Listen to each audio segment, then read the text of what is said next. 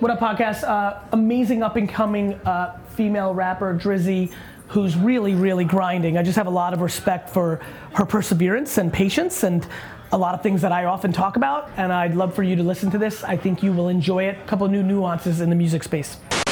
Based on my thesis that hip hop rules the world, it's probably a $50 billion company if you. What's your thesis?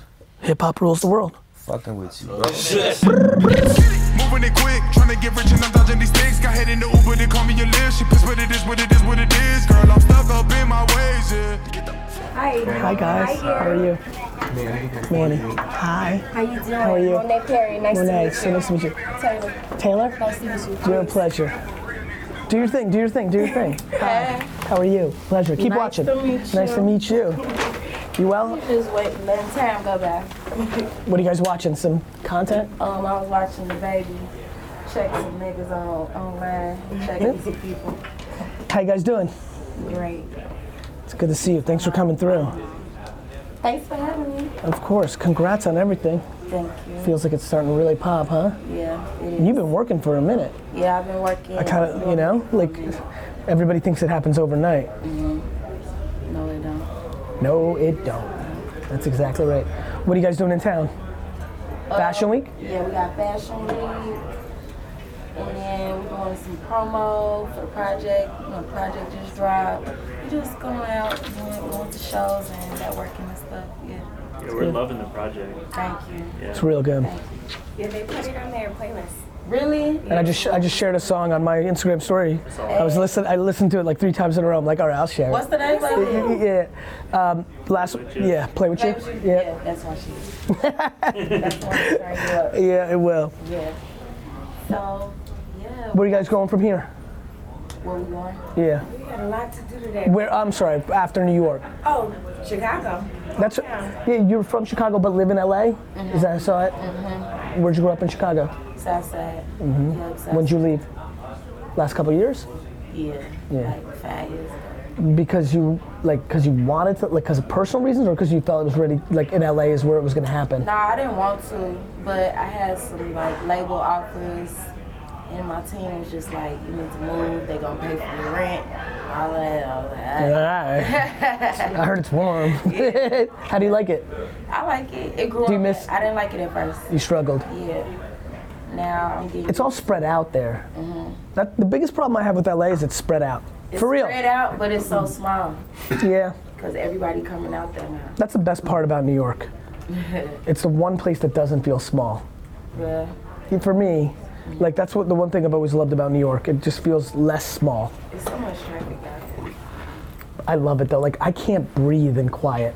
Like Chicago and Boston, San Francisco, LA, like other big cities, I struggle in.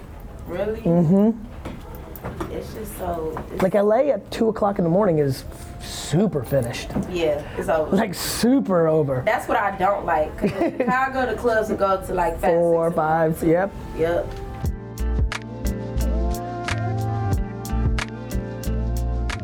I know you busy. You be popping off on the gram. I'm fucking busy as fuck. Forget about if I never post on Instagram. It's Still. I'm so busy. I have a thousand person company. Mm. I work like 15 hours a day. I love it though, you know. So what's That's why I love artists. Like I understand artists more than I understand business people because a, a real artist who loves being in the studio is somebody I really understand. Mm-hmm. Like if I like if I could work 24 hours a day, I would because I love what I do. Mm-hmm. There's like, what's better than that? Yeah. like 99% of people don't do what the fuck they want to do. Mhm. So like for me, it's just gratitude, Right. you know? For sure. Like What's like your main hustle? Vayner, this this whole company. Like so, I'm building this whole company, Vayner Media. This is the production studio because I want to buy brands. Like my main number one thing is I want to buy Champion or or or Twix cereal or like you know Sunny Delight. Like I want to buy actual businesses. But then the reason I pop on the gram or all the shit I understand, in five years when I buy Sunny Delight, everyone's gonna drink Sunny Delight. Mm-hmm. Because I'm gonna make the streets drink Sunny Delight, I'm gonna make middle America drink Sunny Like I understand humans. It's how we it's how we kind of work together on music. Mike's super ear to the ground, sees everything, sends me a percentage of shit. I'll listen, and certain stuff is just obvious to me, like that it can go, or that I think it has upside, and then and then I start reading a little bit into like like, I know you've been doing it for a minute. I know about like to me like it re- like people's upbringing matters. Not always, but a lot of times it will tell you how it plays out because the biggest variable, the amount of men and women that gave up three years ago that had your talent and had all the same shit is like 95%. People give up. And I love people who don't give up. Especially when you're young. I just don't understand why the amount of people like, oh, the music shit's not gonna pop. And I'm like, look, some people are delusional, right? Like, all, everybody's got a hundred people they can think of right now that said they were great. They listened, you're like, you're fucking, you know? But I don't understand why kids give up so soon, especially with the internet now.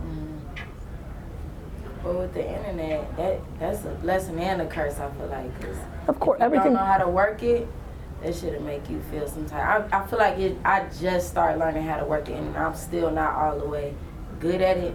But if you would have hit me like two years ago, Mm-hmm.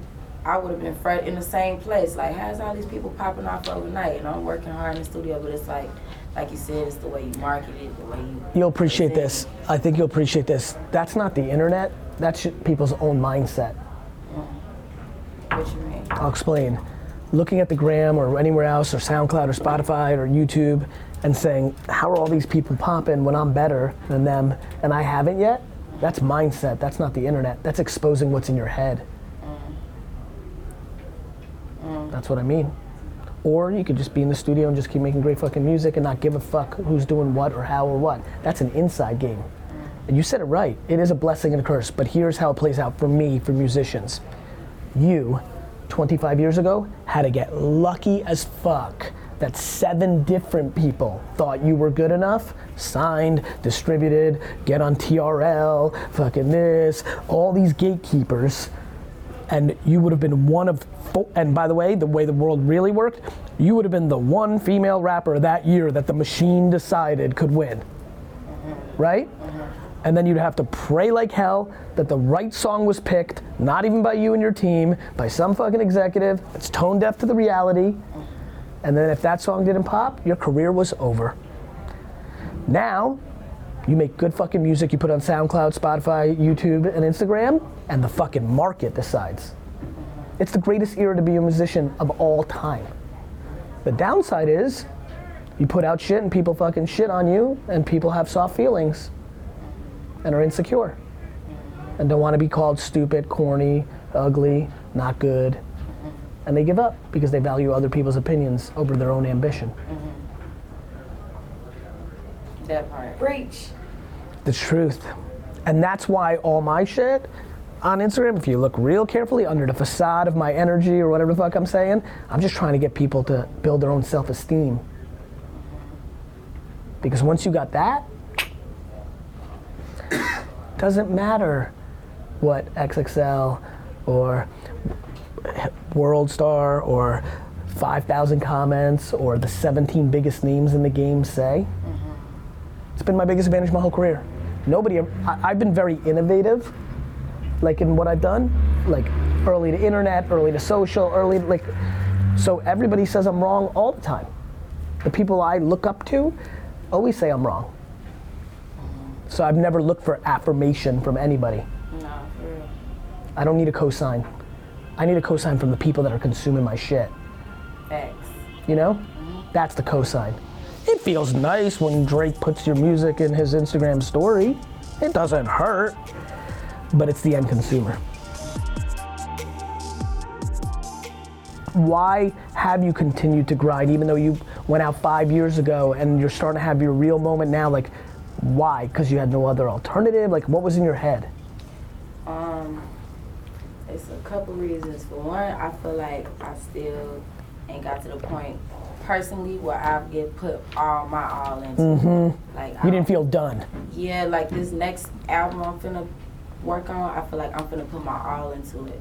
A lot of the other stuff. Why? Because you taste blood in the water?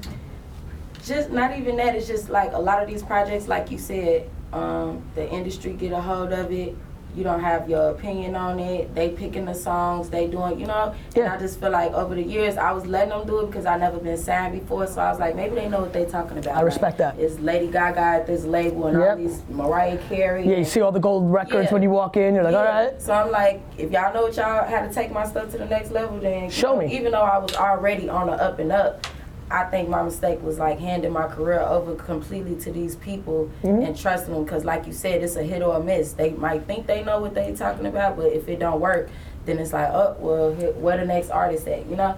So 100%. over the years, I've just been like watching and When they hit, it was on. their their doing. When you miss, it's your fault. Yes, exactly. I know. So that's why I started being like, let me get involved because y'all doing stuff and I, it it look wrong, but when it is wrong, they gonna say it's me, like you just said. So now I'm kind of like real hands on with my project, and I really want to do it my way and put my all into it. And then if it hit the ground, then it's like, all right, You died on your fucking sword. Yeah, it was me, not Yep. because I gave it to everybody else. You know?